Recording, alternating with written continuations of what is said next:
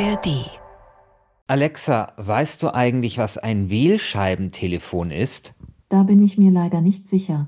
Alexa, kannst du mir ein altes Wählscheibentelefon vorspielen? Ich habe keine Seescheibentelefonsongs gefunden. Alexa, machen Elektroautos andere Geräusche als herkömmliche Autos? Übersetzt von talkvietnam.com. Im Gegensatz zu herkömmlichen Fahrzeugen erzeugen Elektroautos beim Fahren fast keinen Lärm. Was bitte ist ein Seescheibentelefon? Finde ich super. Würde ich mir sofort patentieren lassen. Wenn ich Handyhersteller wäre, weißt du, ich mache irgend so ein äh neues Telefon, ich nenne das Seescheibentelefon. Das Finde ich sensationell super gut an. techy an, ja. Ja, oder eine Elektroband. Wenn ich eine Elektroband gründe, nenne ich sie auch Seescheibentelefon. Auch, ein gut, ja. auch eine gute Idee. Aber bei diesen Fragen war natürlich Alexa wahrscheinlich einfach zu jung, würde ich sagen. Ähm, ich, ich, ich weiß noch, wie ein Wählscheibentelefon klingt. Ich habe dir den Sound mitgebracht.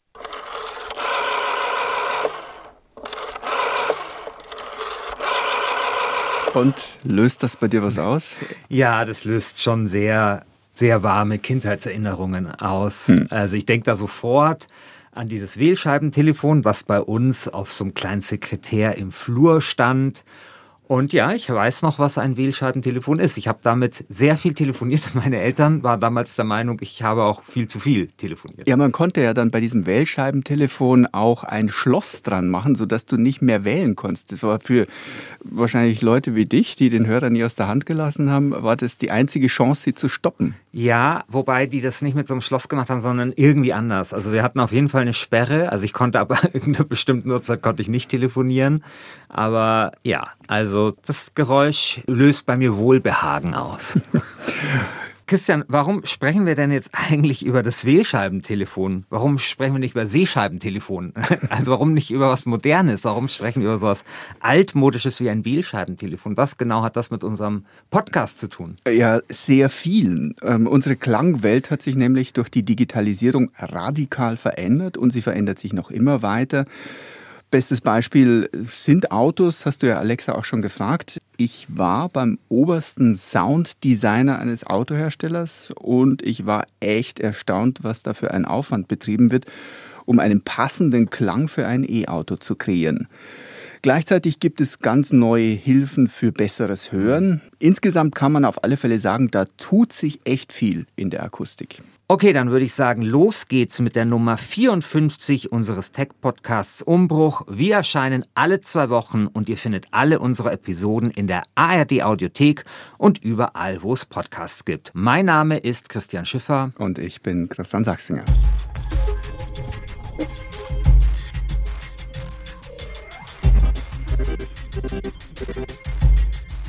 Christian, wir machen jetzt gleich zum Einstieg mal ein kleines Quiz. Hm. Was ist das?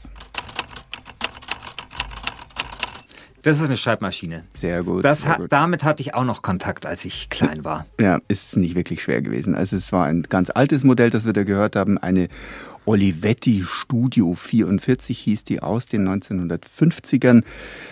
Das nächste, was ich dir mitgebracht habe, ist vielleicht ein bisschen schwerer. Ist das vielleicht so eine analoge Fotokamera, wo man so den Film aufziehen muss oder wow. sowas? Irgendwie Und so? was für eine? Leica, irgendwie, keine hm. Ahnung. Kannst du dich noch an diese Ritsch-Ratsch-Kameras erinnern? Nee. Klein, flach und man konnte die auseinanderziehen, beziehungsweise sie haben sich auseinandergezogen und musste sie einmal wieder zusammenschieben, damit der Film innen weiter transportiert ah, wird. Ah, okay. Ähm, Agfa hat das gemacht. Okay, äh, muss, werde ich sofort danach in, der, in die Suchmaschine meiner Wahl eingeben. Ja. Ich will wissen, wie das aussieht. Das dritte ist vielleicht wieder jetzt etwas mehr was für dich. Das dürfte deiner Spieleneigung entgegenkommen.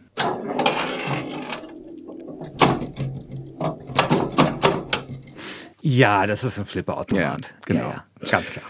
Einfach. Aber warum machen wir das? Diese ganzen Geräusche stammen von einer Seite, die nennt sich Conserve the Sound, gemacht von zwei Designern. Die haben das, glaube ich, sogar schon in Studentenzeiten angefangen. Einer der beiden ist Jan Derksen, mit dem ich gesprochen habe. Er sammelt verschwindende Geräusche, Geräusche von Dingen, die es so jetzt gar nicht mehr gibt oder die sich zumindest mit der Zeit verändert haben die Grundidee hinter diesem ganzen Projekt ist ja so ein bisschen, dass man auch generell eigentlich mit offenen Sinnen durch die Welt geht und sich Dinge anschaut und auch anhört und eben auch so ein bisschen aufs Detail schaut irgendwie. Ne? Also dass man so, so ja, achtsam irgendwie durch die Welt läuft und sich solche Dinge dann auch nur anguckt. Weil eigentlich jetzt heutzutage wirklich jedes Geräusch ist ja nicht mehr einfach nur so da, sondern es läuft ja immer durch einen Gestaltungsprozess. Und so gerade am Anfang der ganzen Produkte, die so damals entstanden sind, die haben halt einfach funktioniert und haben halt die Geräusche gemacht, die sie gemacht haben. Das Online-Klangmuseum Conserve the Sound gibt es seit zehn Jahren. Jan Derksen und sein Kollege haben da gut 100 Sounds eingestellt bislang, die sie alle sozusagen in Eigenrecherche und Feldanalyse aufgenommen und archiviert haben. Super. Lohnt sich auf jeden Fall mal da reinzuhören. Wir stellen euch den Link dazu in die Show Notes. Was Jan Derksen da eben gesagt hat, das fand ich aber eben ziemlich interessant. Früher haben die Produkte halt die Geräusche gemacht, die sie gemacht haben. Hm. Heute werden die Geräusche eher künstlich designt. Das werden wir nachher noch bei den Autos ganz genau beleuchten. Aber was die Digitalisierung klanglich alles verändert und wie sich damit auch Hörgewohnheiten verändern, das können wir beide, Christian, auch sehr gut beschreiben. Wir sind ja als Radiomacher irgendwie auch Klangmenschen. Und unsere Arbeit hat sich in den letzten na, 15 bis 20 Jahren durch die Digitalisierung ziemlich verändert, würde ich sagen. Hast du noch mit Bandmaschinen gearbeitet und Bänder geschnitten und geklebt? Nee, ich habe ja angefangen hier 2008 sowas. 2000. Da war das schon ausgelaufen. Ja. ja, aber das war in so einer Zeit, wo zumindest noch Kollegen sehr oft über Bandmaschinen gesprochen haben. Mhm. mhm. Also ich habe zumindest mal, wenn ich in so ein Büro reingegangen bin, schon noch mal jemanden gesehen, der mit so einer riesigen Band dort herumgefuhrwerkt hat. Aber ich habe nie verstanden, was das ist, was man damit machen muss. Okay, ähm, ich, ich erkläre es dir. Ja. Ich bin zehn Jahre älter als du und deshalb habe ich das tatsächlich noch mitmachen müssen. Also du hast da ein, deine Aufnahmen mitgebracht, die du mit einem, sagen wir mal, Sony-Kassettenrekorder, mhm. das war so ein kleines Köfferchen, gemacht hast, bist in ein Tonstudio gegangen. Dort saß dann sehr häufig eine Kollegin, die mit dir diese Töne erst einmal ausgespielt hat. Das heißt, eins zu eins vom Kassettenrekorder runterkopiert auf Tonband. Mhm. Und dann hast du gesagt, also diese zwei, drei Sätze, die bräuchte ich, bitte die erstmal rausschneiden. Und dann war es natürlich vielleicht so, dass du irgendwie eine Ä drin hattest oder das zu langatmig war oder du nochmal irgendwie einfach kleine Dinge raushaben wolltest. Und das hat jetzt mal so funktioniert. An der Bandmaschine gab es eine Schere, einen Knopf, auf den musste man draufdrucken mit Schwung. Dann ist das Band durchtrennt worden. Dann hast du nachher, sagen wir 20 Zentimeter weiter hinten, wo eben dieser, dieses Ä oder dieser Ton oder dieses Zwischenschnipsel, das du nicht gebraucht hast, wieder aufgehört hat, musstest du nochmal schneiden, nochmal draufdrücken. Und dann hast du diese zwei Enden genommen, hast die auf einer Schiene aneinander gelegt, die mussten genau zusammenpassen und hast da mit einem Kleber beide Enden wieder zusammengefügt. Das kann ich mir nicht vorstellen. Also wie, wie viele S hat man denn rausgeschnitten? Ja, genau. Und das ist natürlich das, was wir früher eben noch häufig fünf Grad sein lassen. Ja, ja, weil man natürlich nicht bei jedem Ä irgendwie schneiden hinten, schneiden vorne, kleben zusammen und weiter, sondern das war viel zu viel Aufwand. Man hat einfach vieles stehen lassen. Und wie wurde das geklebt? Mit einem kleinen Klebeband, das war so ein okay. blaues Klebeband, das hat wirklich auf der Rückseite dann natürlich des Tonbandes, die nicht für den Tonkopf wichtig mhm. war, hat man zusammengeklebt und dann lief das auf dem Band wieder weiter. Unglaublich. Also wirklich unglaublich. Ja. Ähm, ich kenne das wirklich nur noch digital und das ist wirklich so viel einfacher am Computer. Ich mache da drei Mausklicks und dann ist ein Äh oder eine Pause oder was ich irgendwie nicht brauche, ist dann einfach verschwunden. Ja. Ich habe bei uns beim Bayerischen Rundfunk im Schallarchiv jetzt vorbeigeschaut vor kurzem und habe mir dort diese analogen Zeiten nochmal angesehen bzw. auch angehört. Einer der Kollegen, die dort arbeiten, ist Michael Eberle. Der ist dort schon seit seiner Studentenzeit, also der kennt diesen ganzen Umschwung und er hat mir ein paar alte Bänder rausgesucht. Augenblicklich stehe, stand die Kirche von Longarone. Mir gegenüber öffnet sich das Tal und man erkennt ganz im Hintergrund den großen Staudamm, den Staudamm, der diese Katastrophe verursacht hat. Also eine Reportage von einem Kollegen aus den 60er Jahren mit dem entsprechenden Pathos noch. Ähm, hören wir vielleicht noch ein zweites Beispiel an. Hier geht es dann um die Tagung des UN-Sicherheitsrats nach dem Ungarn-Aufstand von 1956. Übernächtigt kamen die Mitglieder des Sicherheitsrates zusammen, um die Behandlung der Frage wieder aufzunehmen, mit der am vergangenen Sonntag der hektische Zyklus der Konferenzen begonnen hatte. Mit der Lage in Ungarn. Also das ist natürlich jetzt auch vor meiner Zeit alles mhm. gewesen als ähm, Journalist und auch noch vor meiner Zeit, als ich geboren war, 1956. Aber man sieht es und man hört es da einfach noch ein bisschen deutlicher, wie einfach früher Rundfunk- oder Hörfunkbeiträge geklungen haben. Mhm. Wenn du dir das anhörst, was macht das mit dir? Wie findest du das? Ist schon ein bisschen eintönig. Also es ist schon eine etwas trockenere Scheibe Brot. Äh, also es ist einfach nur ein Mensch, der etwas in ein Mikrofon spricht. Ja, und mit vielen Pausen auch noch. Genau. Ja. Ja. Warum man heute Hörfunkbeiträge viel anspruchsvoller produzieren kann, das liegt auch daran, dass viele interessante O-Töne, wie wir das nennen, also Aufnahmen von Interviewpartnern, kurze Sätze oft nur, dass die eigentlich nur einen Mausklick entfernt von uns sind. Und überall im Internet können wir alte Statements finden von wichtigen Persönlichkeiten aus Politik, Kultur oder Wirtschaft. Und wir im BR und in den anderen Rundfunkanstalten haben außerdem ein riesiges Online-Archiv. Wir müssen in einer Suchmaske nur den Namen der Person eingeben, die wir suchen, und dann finden wir so ziemlich alles, was zum Beispiel die Politikerin oder der Wissenschaftler vor 10 oder 20 Jahren Bedeutendes gesagt hat. Und auch das soll ja früher anders gewesen sein. Also ich mhm. habe noch gehört, dass Leute im Schallarchiv Bänder abgeholt haben, um irgendwie einen bestimmten Ton zu bekommen. Ja, genau. Dieses Archiv ist zwar inzwischen, wie gesagt, digitalisiert worden, also die ganzen alten Bänder sind ins Online-Archiv eingespielt worden, aber es gibt diese alten Bänder noch. Und Michael Eberle hat mir dieses historische Archiv vorgeführt. Wir sind da durchgegangen.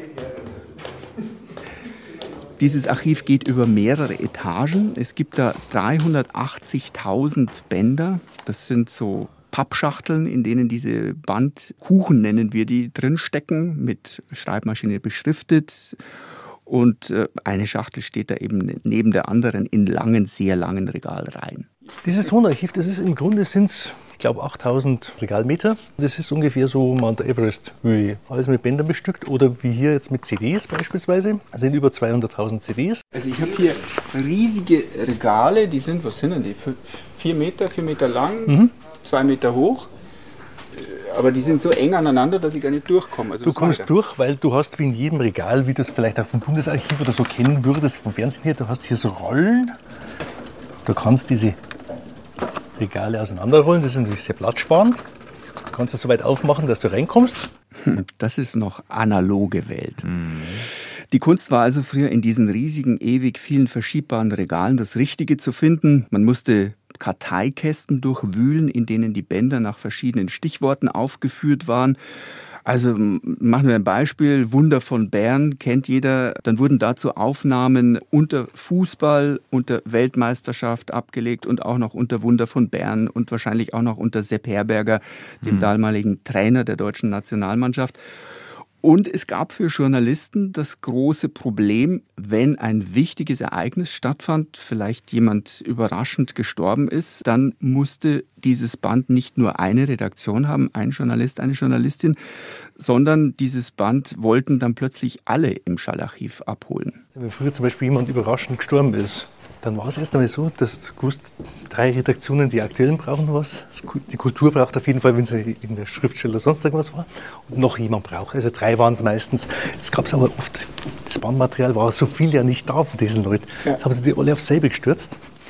Wie er als erstes angerufen hat, der hat das gehabt. Das waren oft ein, richtige Schlachten, waren das, dass du dieses Band kriegst.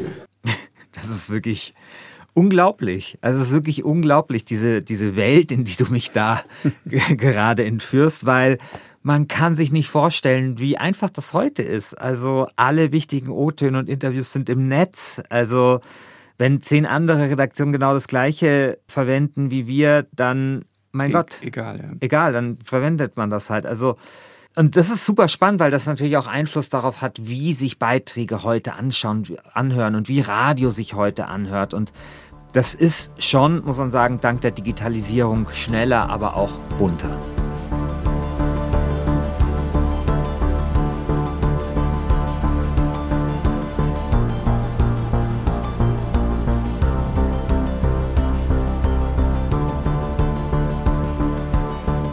So, Christian, jetzt finde ich, wird es aber Zeit für die versprochene Design-Show, die die E-Autobauer veranstalten, um einen besseren Klang für ihre Autos zu bekommen. Du hast mir ja schon vor der Sendung verraten, dass du bei, ich glaube, BMW warst. Ja, genau. Und ich habe dort den Chefdesigner des Konzerns getroffen. Mein Name ist Renzo Vitale und ich bin Creative Director Sound bei BMW Group. Heißt, ich bin für die Ästhetik, der Sound für alle Brands, die wir äh, repräsentieren, zuständig. Mini, Rolls-Royce und BMW. Ich sorge dafür, dass die Klänge und Klangbild von alle, von alle Fahrzeuge stimmig ist. Wo habe ich denn in einem Auto überall Klang, den ich brauche? Oh, es geht schon äh, los mit einem Blinker zum Beispiel. Es gibt sehr viele Warnungssounds, die wir Klangzeichen bezeichnen. Es gibt eine Hupe, es gibt einen Fahrsound. Also Fahrzeug ist tatsächlich ein Universum an unterschiedliche Klangkulissen ein Universum an Sounds. Also da wird nichts mehr dem Zufall überlassen. Jedes noch so kleine Geräusch wird von Renzo Vitale designt oder komponiert, wie er sagen würde. Wahrscheinlich ist das auch gar nicht übertrieben. Renzo Vitale hat nämlich nicht nur Elektrotechnik studiert, sondern daneben auch Klavier und Komposition. Und er hat als Co-Designer einen Partner, der ihm mit seinen Ideen zur Seite steht. Das ist kein geringerer als Hans Zimmer. Für die, bei denen es jetzt nicht gleich Klick macht, Christian Werber ist Hans Zimmer. Ich kann ja mal versuchen, seinen, einen seiner bekanntesten Lieder zu singen. oh ja. Jawohl. Ist es nicht so, also Jawohl. Flug der Karibik, Ja, das genau. ist Hans Zimmer. Ja, der ist so bekannt für diesen Bombast-Sound von diesen Hollywood-Movies. Und ich finde das ganz interessant, weil diesen Renzo Vitale, den du erwähnt hast, eben, den habe ich auch schon mal kennengelernt auf Mhm. Okay. einer Konferenz. Und das ist ja so ein total feinsinniger Ja. Italiener. Also der ist ja so richtig so, wie man sich so einen italienischen Komponisten vorstellt, so ein bisschen zierlich und, und so. Ja. Und ich finde das mega interessant, dass der mit Hans Zimmer zusammenarbeitet, mit dem König des Bombast-Sounds. Mhm. Diese beiden, die sitzen dann zusammen und tauchen da halt in ihre Klangwelten ein und versuchen für BMW zum Beispiel den Einschaltsound für E-Autos zu designen. Normalerweise, ich mache ein Briefing mit Hans, ich gehe dahin und ich bringe Informationen über eben Brand Identity, Design, aber auch Inspirationsquellen, die für mich relevant sind oder waren. Und für den Fahrbereitschaftssound habe ich insbesondere dieses Bild mitgenommen, nach einem Kunstwerk, was tatsächlich in München hängt, im Limbach-Haus. Das ist der sogenannte Wirbelwerk von Olafur Eliasson. Und ich habe dieses Bild auch bei Ernst mitgenommen. Und ich habe gesagt, guck mal, wie schön ein Objekt, der von Decke hängt, der fängt fast von einem Punkt, einem sehr, sehr kleinen Element, der sich nach oben eröffnet. Und dann in dieses Gespräch habe ich gedacht, wie wäre es, wenn wir ähnlich wie dieser Form von einem Ton anfangen würde, der sich direkt nach, also eröffnet und äh, in einen Akkord landet. Und wie wäre es, wenn dieser Ton kein Instrument sind, ist, sondern eine menschliche Stimme? Und wie wäre es, wenn diese Stimme ist eine Frauenstimme? Und ich kann diese Sound vorspielen, das dauert nur zwei Sekunden.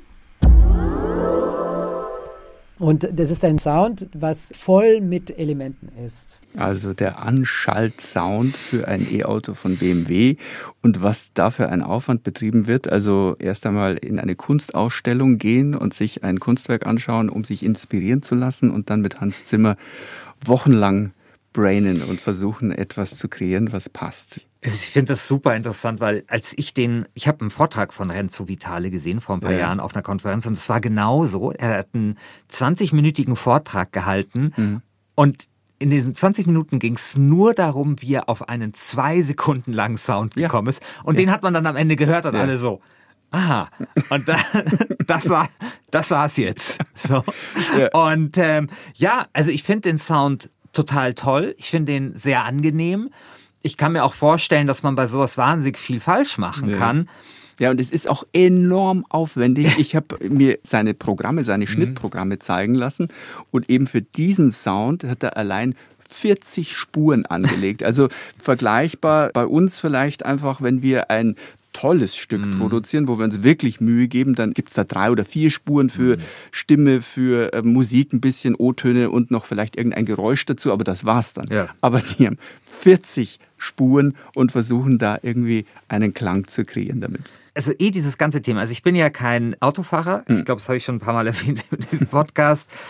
Aber sogar mir ist irgendwie klar, dass der Klang von Autos immer wichtig war. Also, dass der Motor aufheult und dass das irgendwie voll klingt. Und jetzt gibt's aber diese Elektroautos und da sind diese ganzen analogen Klänge ja wahrscheinlich sterben die aus. Oder? Ja, ja, genau. Und das hat mir auch Renzo Vitale erklärt. Er hatte am Anfang es unglaublich schwer, sich gegen diese Ingenieure aus der alten Garde durchzusetzen. Die haben lange nicht verstanden, was er eigentlich will und auch nicht akzeptieren können, dass die Ära des Verbrennermotors auch akustisch vorbei ist und dass man, wenn man ein Auto startet, dass es eben nicht mehr rum macht, sondern dass es eben so klingt, wie wir es gerade gehört haben. Es war eine sehr, sehr schwierige Entscheidung für BMW, diesen Sound als Seriensound für alle Elektrofahrzeuge auszuwählen. Gab es sehr viele Diskussionen natürlich. Es fang, was, waren, es, was waren die Einwände? Dieser Sound ist ganz klar kein funktionaler Sound. Das ist immer ein äh, sensibles Thema gegenüber auch die Kollegen Ingenieure, die natürlich sehr fokussiert sind an etwas, was funktional ist. Deswegen war auch eine Wandlung. Und äh, eine Wandlung, dazu gehörte immer ein Wechsel in der Mindset, ein Wechsel der Perspektive und das dauert einfach Zeit. Genau das, was wir vorher schon in dem Schallarchiv gehört haben von Conserve the Sound. Also was dort ja gilt, dass man eben Sounds konserviert, die so klingen, wie einfach die Maschinen damals geklungen haben. Und jetzt klingen Maschinen mhm. einfach nicht mehr, weil alles irgendwo digitalisiert und von Computern irgendwo gesteuert wird. Wir sind am Anfang des Interviews eben bei Renzo Vitale im Büro gesessen, in seinem Studio muss man wahrscheinlich eher sagen. Da gab es mehrere Synthesizer, Computer, große Bildschirme, einige Boxen, Lautsprecher also, um den Sound gut zu hören und der ganze Raum war akustisch gedämmt. Und dann sind wir natürlich auch in ein E-Auto von BMW gestiegen, um uns das sozusagen mal live anzuhören. Also wir sitzen jetzt in einem XM-Fahrzeug. Das ist unser ähm, neueste Elektrofahrzeug. In diesem Fahrzeug kann man unterschiedliche My-Modes erleben und auswählen. My-Mode ist wie eine Art von äh, Gestaltungsraum, in dem Beleuchtung, Klima und Klang sich verändern.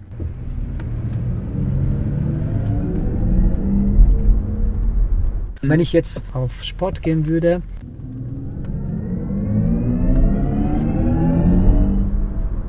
Ich sehe das Auto als eine performative Klang-Kunstinstallation. Und als solche sehe ich als Konsequenz auch der Fahrer als ein Performer, als ein Interprete.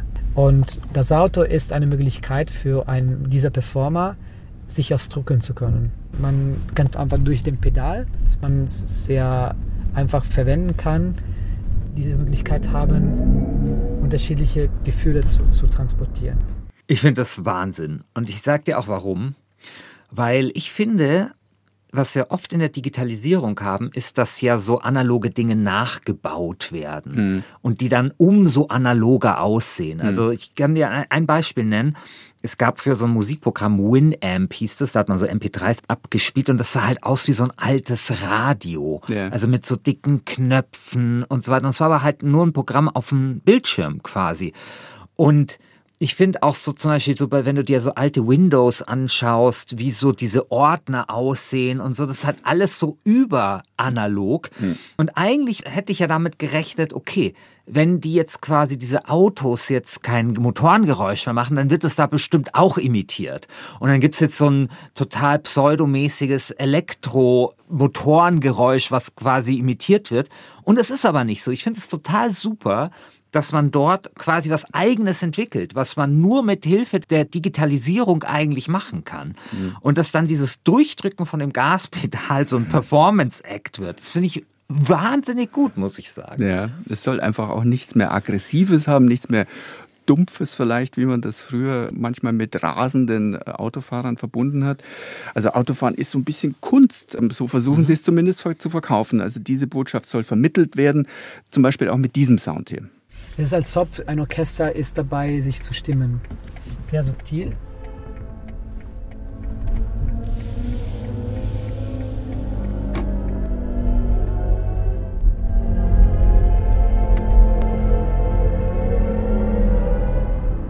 Wir nennen das als BMW Fahrfreude. Unser ähm, Commitment ist auch, dass der Fahrer ähm, unter Sicherheitsbedingungen natürlich Spaß beim Fahren hat. Und das bringt immer noch diese diese Grinsen ins Gesicht. Also man muss natürlich auch sagen, Autokonzerne stehen im Moment schon sehr unter Druck, mhm. haben einen Mordsrechtfertigungsdrang. Und das ist ein Ansatz offenbar, um sozusagen den Spaß am Fahren in die digitale Zeit hinüber zu retten.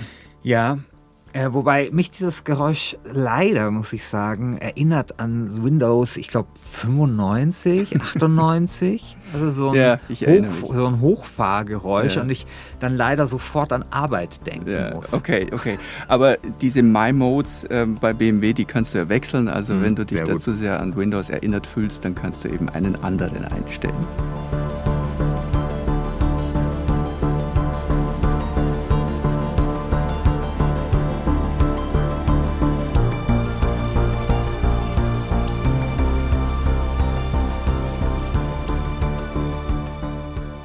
Christian, analoge Geräusche sollen verschwinden, unsere Beiträge im Radio klingen anders, Autos sollen digitale Klangwelten bieten. Das ist sozusagen die Seite der Soundquelle, also die Senderseite. Aber wie sieht es denn auf der Empfängerseite aus? Also ändert sich da auch gerade was durch die Digitalisierung? Verändert sich auch unser Hören? Ja, tut es. Ich habe mich mit Sennheiser unterhalten, um genau diese Frage zu klären. Sennheiser ist eine ursprünglich deutsche Akustikfirma, die stellen Mikrofone her, aber auch Kopfhörer.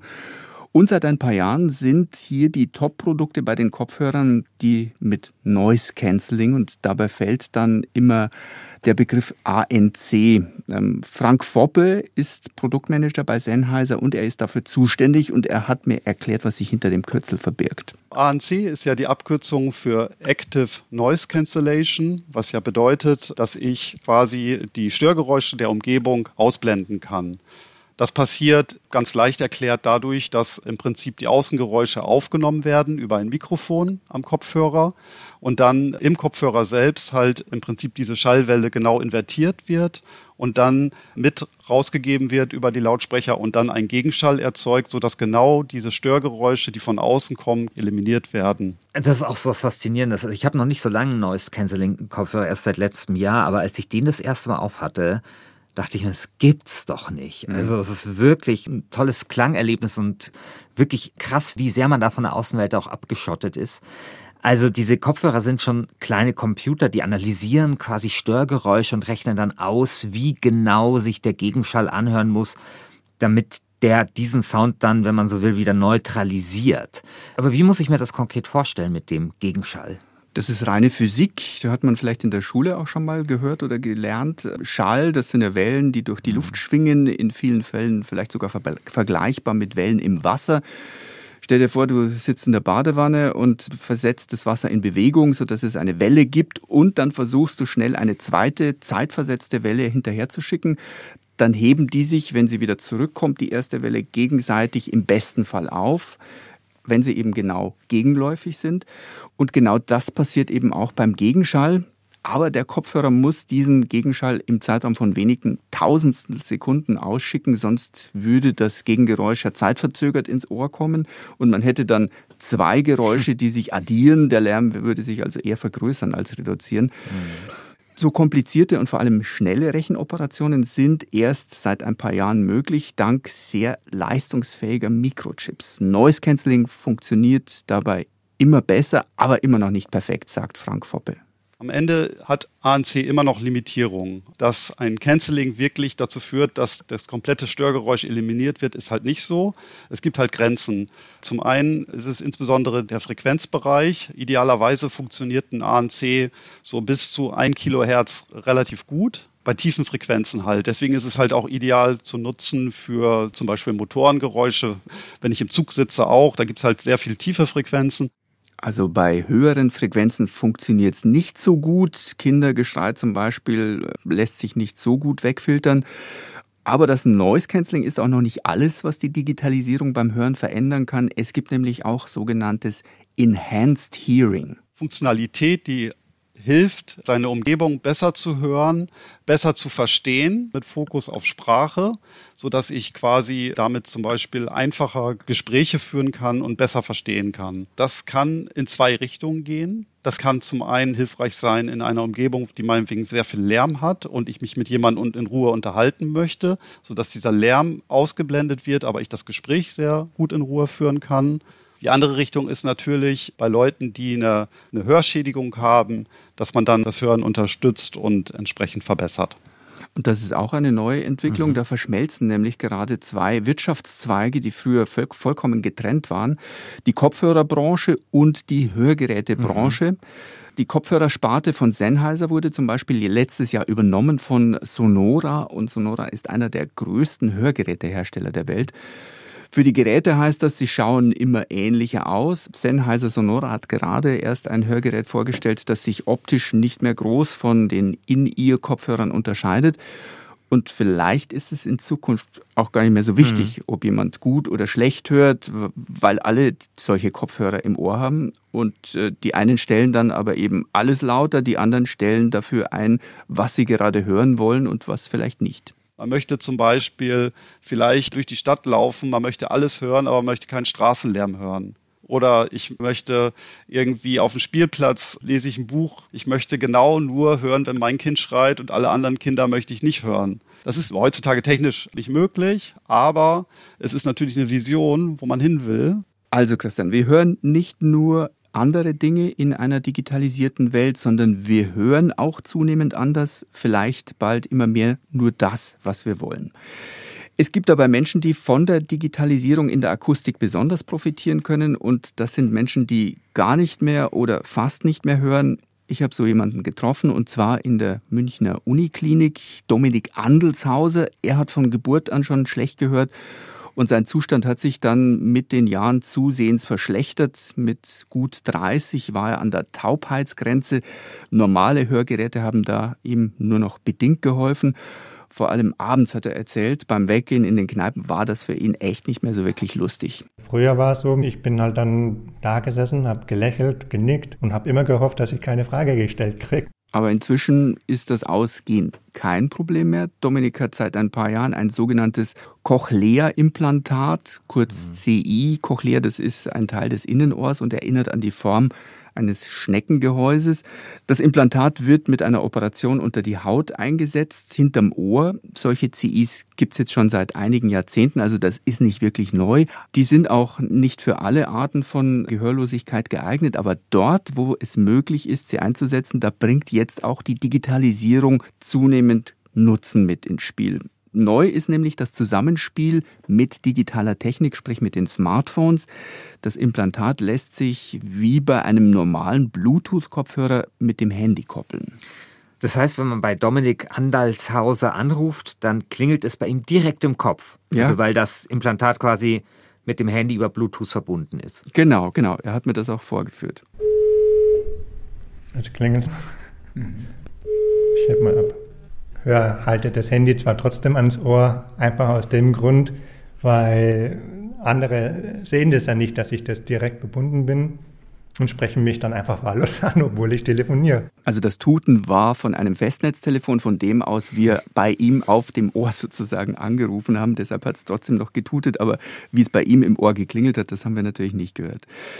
Also man äh, kann mit ihm telefonieren, ohne dass er das Handy im Prinzip ans Ohr halten müsste, auch wenn er es immer noch macht. Mhm.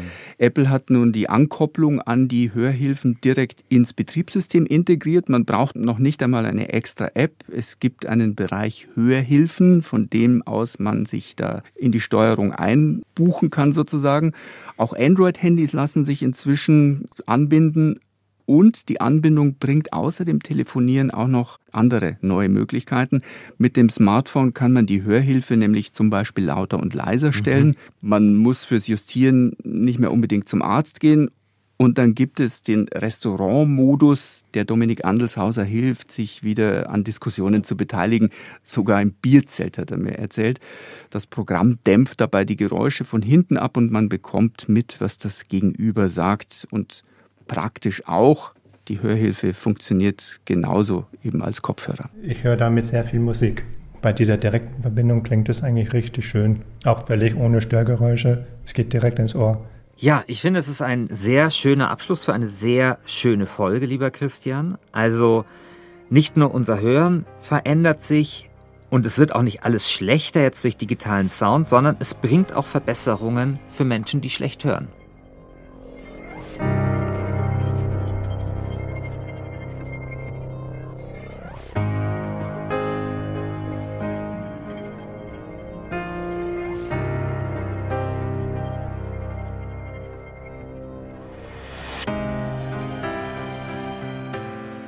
Das war's mit Umbruch Nummer 54. Wenn es euch gefallen hat, folgt uns und abonniert uns und lasst uns am besten eine gute Bewertung da. Das hilft, noch bekannter zu werden.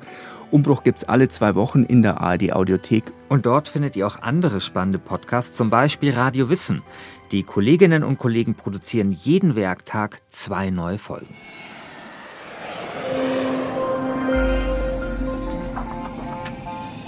In Radio Wissen ist der Name Programm. Wir breiten die ganze Welt des Wissens vor euch aus. Immer gut recherchiert, spannend erzählt und hochwertig produziert.